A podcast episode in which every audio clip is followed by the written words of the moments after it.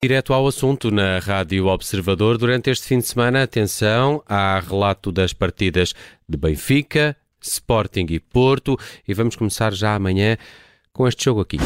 Benfica Casa Pia. As águias regressam a casa à procura de manter distância na liderança. Este sábado, a partir das 5 e meia da tarde, emissão especial com relato em direto do Benfica Casa Pia. As emoções do campeonato, este sábado, na Rádio Observador.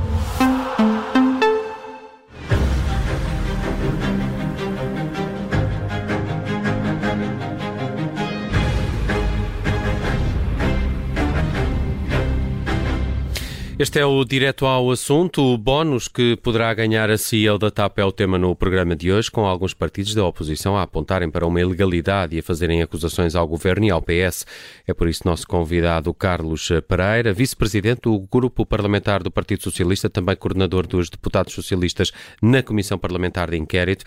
É uma entrevista no direto ao assunto conduzida pela Judite França e pela Vanessa Cruz. E eh, na última hora, o Ministro das Infraestruturas já veio falar eh, sobre estes desenvolvimentos desenvolvimentos do caso TAP. João Galamba eh, admite que o bónus de 3 milhões de euros vai ser pago se o plano de reestruturação for cumprido e se o Estado recuperar parte do dinheiro que foi investido na companhia aérea. Carlos Pereira, bem-vindo ao Direto ao Assunto. Mesmo que assim seja, 3 milhões de euros não é muito dinheiro para uma empresa na situação da TAP e mesmo que até seja dinheiro a ser eh, pago eh, só depois de o programa de reestruturação estar concluído. Uh, boa tarde, boa tarde aos ouvintes também e obrigado pelo convite. Uh, bom, nós uh, chegamos aqui a esta situação porque houve uma decisão, uma decisão difícil que foi tomada em 2020 de salvar a TAP e nessa perspectiva a única maneira de o fazer era de facto injetar muito dinheiro na companhia. Ora, ao, ao injetar muito dinheiro na companhia, significa que eh, era eh, relevante ter uma gestão adequada, uma gestão que desse garantias que seria possível de facto recuperar a empresa e que esse dinheiro poderia ser eh, eh, devolvido aos contribuintes eh, portugueses de várias formas, conforme já foi sendo adiantado por várias pessoas do governo. Ora, chegada a esta altura, e eu não conheço, confesso, aquilo que é o, o contrato de, de, de, de bónus que está previsto, sei apenas as notícias que saíram hoje na imprensa nacional, a única coisa que me parece razoável discutir é que esse tema a, a, ter sido assinado dessa forma e a ter sido legal e a, e a, e a, e a CEO da TAP a cumprir todos os requisitos que estão previstos nesse contrato, eh, eh, obviamente que o Estado deve eh, cumprir, hum. porque nós estamos perante, perante uma situação complexa, mas que exige da parte do Estado sentido de responsabilidade no sentido uhum. de garantir que, de facto, esse plano de exploração corre bem. Mas, Carlos Pereira, deixe-me fazer-lhe a pergunta desta forma. Isto é um salário um bónus próprio de uma empresa privada e não de uma empresa pública? Pois, é, é, um, é um tema uh, que tem vindo a ser discutido e que uh, introduz aqui um outro ponto que também é muito relevante, que é a, a, TAP é uma companhia que está no mercado internacional e no mercado concorrencial. Uh, um mercado muito concorrencial, aliás, como é do conhecimento de todos. E, na verdade, as condições contratuais dos, da gestão de companhias desta natureza são feitas desta forma. E, portanto, o que me parece relevante relevante e foi esse o modelo que o governo seguiu, e lembro-me bem dessa discussão uh, na altura, de encontrar um gestor internacional, foi colocado, como sabem, um headhunter à procura de um dos melhores gestores que pudessem dar cumprimento a um conjunto de requisitos uh, que também no quadro da União Europeia eram importantes que o plano de estruturação, uh, e foi discutido um, um, salário e um bónus. Agora, há aqui um tema que nós não conseguimos ainda de alguma forma identificar e até explicar, porque porventura a Comissão Parlamentar de Inquérito trará essas explicações, porque não temos informação suficiente, ou, ou eventualmente até a Inspeção-Geral de Finanças trará essas explicações, que têm a ver com o Estatuto de Estudo Público na TAP. como sabe, há restrições de bónus, ou pelo menos do limite de bónus com o Estatuto de Estudo Público. este contrato aparentemente ultrapassa essas restrições, segundo o Ministro, é para cumprir, porque o Estado é uma pessoa de bem. Portanto, o Estado claro, comprometeu-se com um valor acima daquilo que é permitido. Vamos lá ver, eu acho que sim, que é para cumprir, desde que uh, haja enquadramento legal e que esteja legal. Essa é a questão. Estou a falar de uma questão diferente. Estou a falar de uma questão em que, uh, eventualmente, este procedimento possa uh, não cumprir aquilo que são os requisitos legais. Eu não sei, volto a dizer, não estou sequer aqui a dizer que cumpre ou não cumpre, estou simplesmente a dizer que, desconhecendo esta matéria e tendo em conta que ela será uma matéria a colocar na Comissão Parlamentar de Inquérito, eu admito que ela será clarificada. Naturalmente que sendo o Estado, tendo o Estado, perdão, assinado, se comprometido com um conjunto de requisitos, se ocorresse um conjunto de objetivos, é óbvio que o Estado deve cumprir, do meu ponto de vista. Outra coisa diferente é se esse acordo não está enquadrado na lei, e sim, é preciso de facto clarificar. É preciso clarificar isso e a Comissão de Inquérito, à partida, vai insistir e o PS também nessa questão. Claro que sim, repare, o, PS viabilizou uh, uma comissão parlamentar de inquérito porque uh, considera, a determinada altura, que uh, é muito importante rapidamente clarificar vários aspectos que têm vindo a ser publicados e, e, que tem havido, obviamente, um, uma grande controvérsia na opinião pública, mas também publicada, e elas, eles devem ser clarificados, deve ser tudo muito bem esclarecido e deve ser feito o mais rapidamente possível. E até por uma razão muito simples.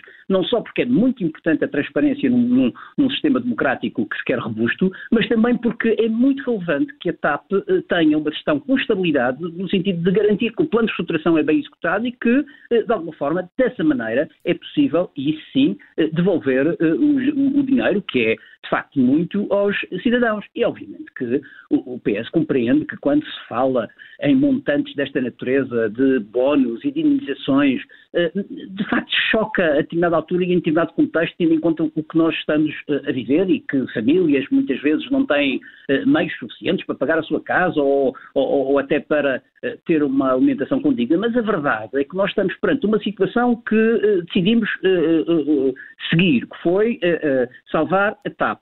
e volto a dizer, há outros partidos que achavam que não se devia salvar a TAP e outros mesmo que se devia entregar o dinheiro aos privados.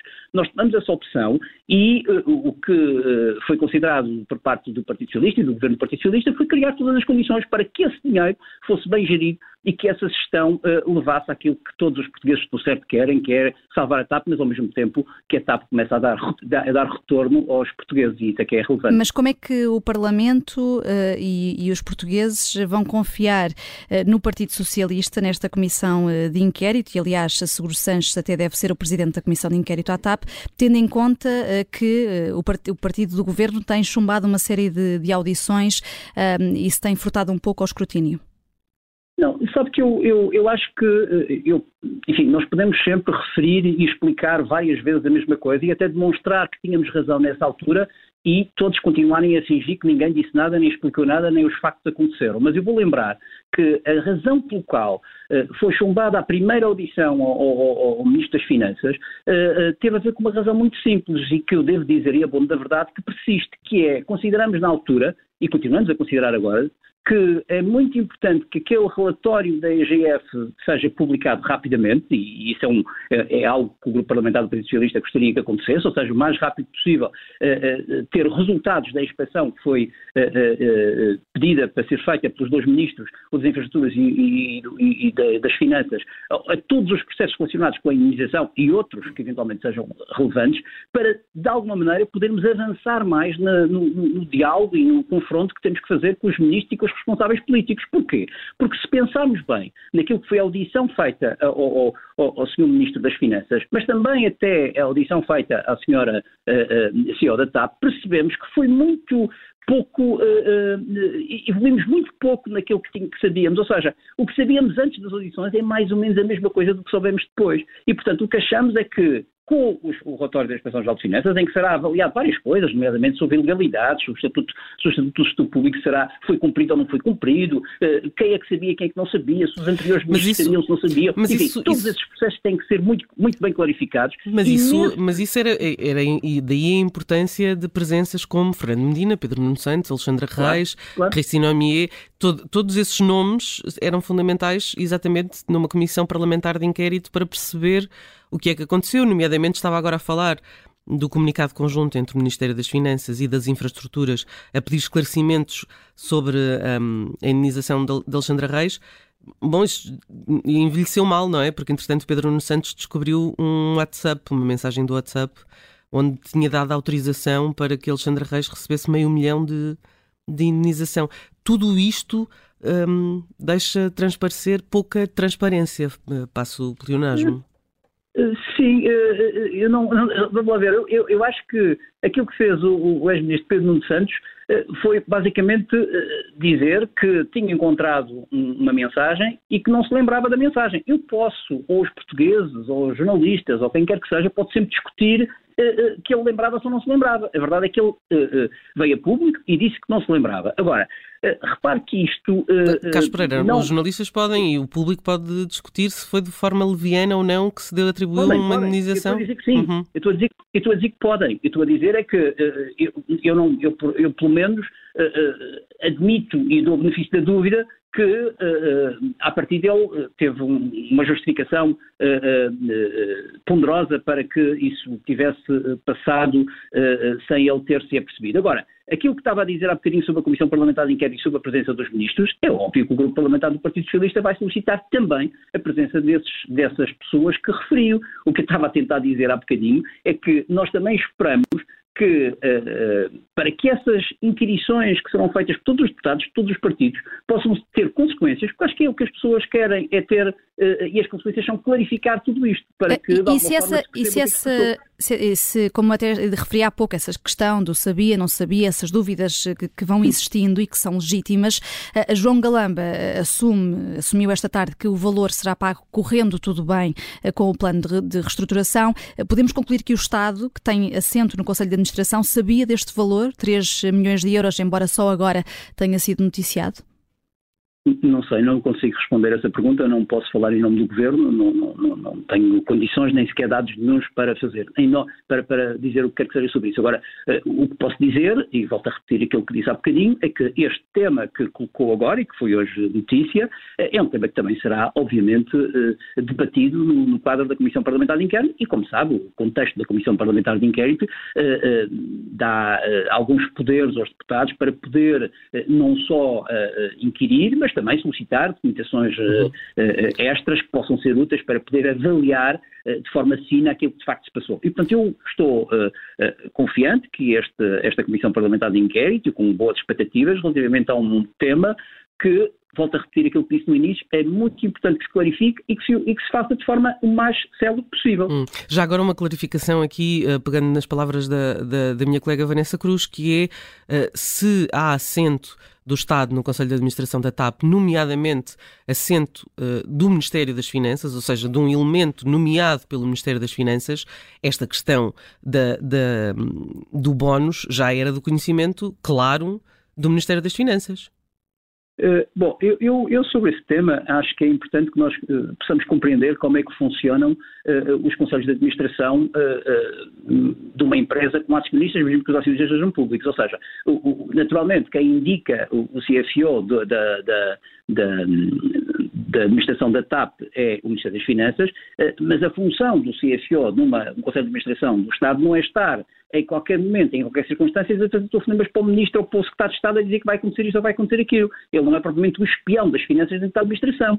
Como sabe, há uma figura uh, que uh, tem essa responsabilidade, que é o, o Chairman da TAP. O Chairman da TAP tem, obviamente, uma responsabilidade significativa sobre uh, a informação que tem que prestar. Esse é outro nome que será chamado à Comissão? Temos ouvido falar muito pouco do Chairman da TAP sem dúvida alguma que o Chairman da TAP uh, é um dos nomes que tem que ser chamado à Comissão e, tem que ser, uh, e, tem, e, temos que perceber o, seu papel neste quadro enquanto representante do acionista, porque o modelo de gestão da TAP está muito claro, há uma comissão executiva e há uma administração não executiva com o Chairman. E a função do Chairman é, de facto, fazer a ponte entre aquilo que são os interesses do acionista e aquilo que é a, a, a atividade executiva. E, portanto, essa é uma função muito relevante. Não parece que seja alguém dentro da administração que tenha que, eh, que foi escolhida naturalmente e que tem as suas funções executivas, que tenha que, eh, porque se, eh, chegávamos a um caricato de uh, aquele que foi indicado pelas infraestruturas andar a comunicar para as infraestruturas, o que foi comunicado pelas finanças andar a comunicar para as finanças, e nada disto faz nenhum sentido. Agora,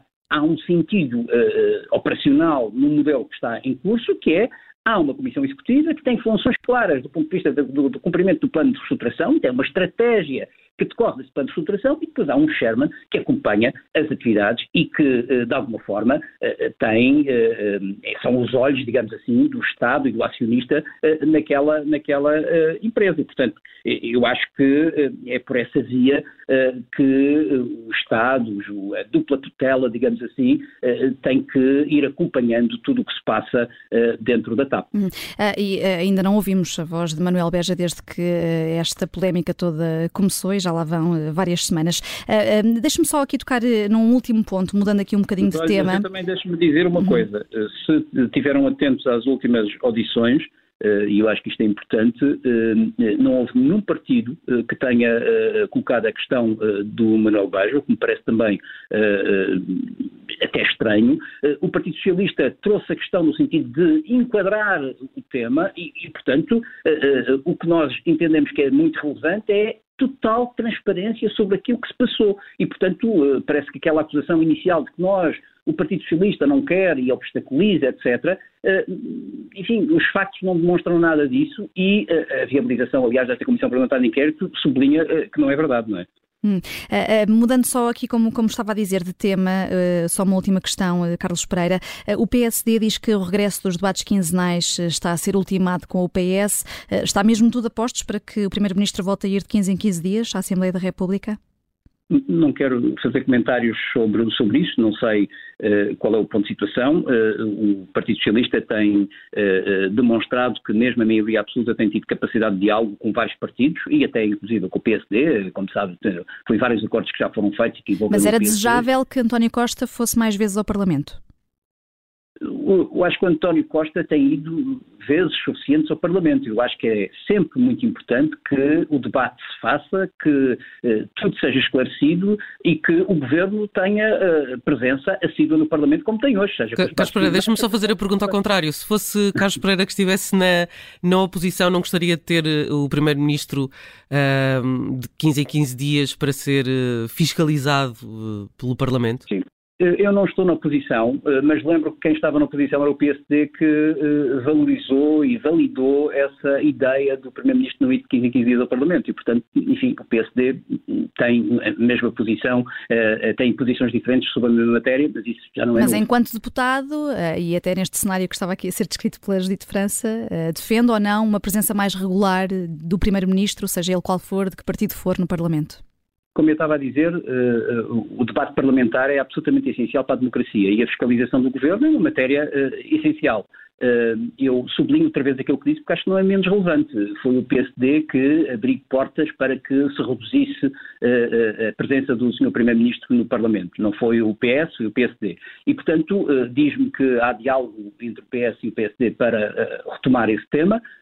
Como digo, o PS nunca se furtou ao diálogo para qualquer um dos temas, e muito menos para fazer debates eh, no Parlamento para esclarecer os cidadãos. É pelo menos aquilo que eh, garantiu eh, hoje Joaquim Miranda Sarmento, líder parlamentar do PSD. Carlos Pereira, muito obrigada por ter vindo ao direto ao assunto. Carlos Pereira, deputado do PS, estivemos aqui a olhar sobretudo para estes desenvolvimentos do caso TAP. A CEO, Christine Mier Weidner, vai receber um bónus de 3 milhões de euros se o plano de reestruturação for bem sucedido.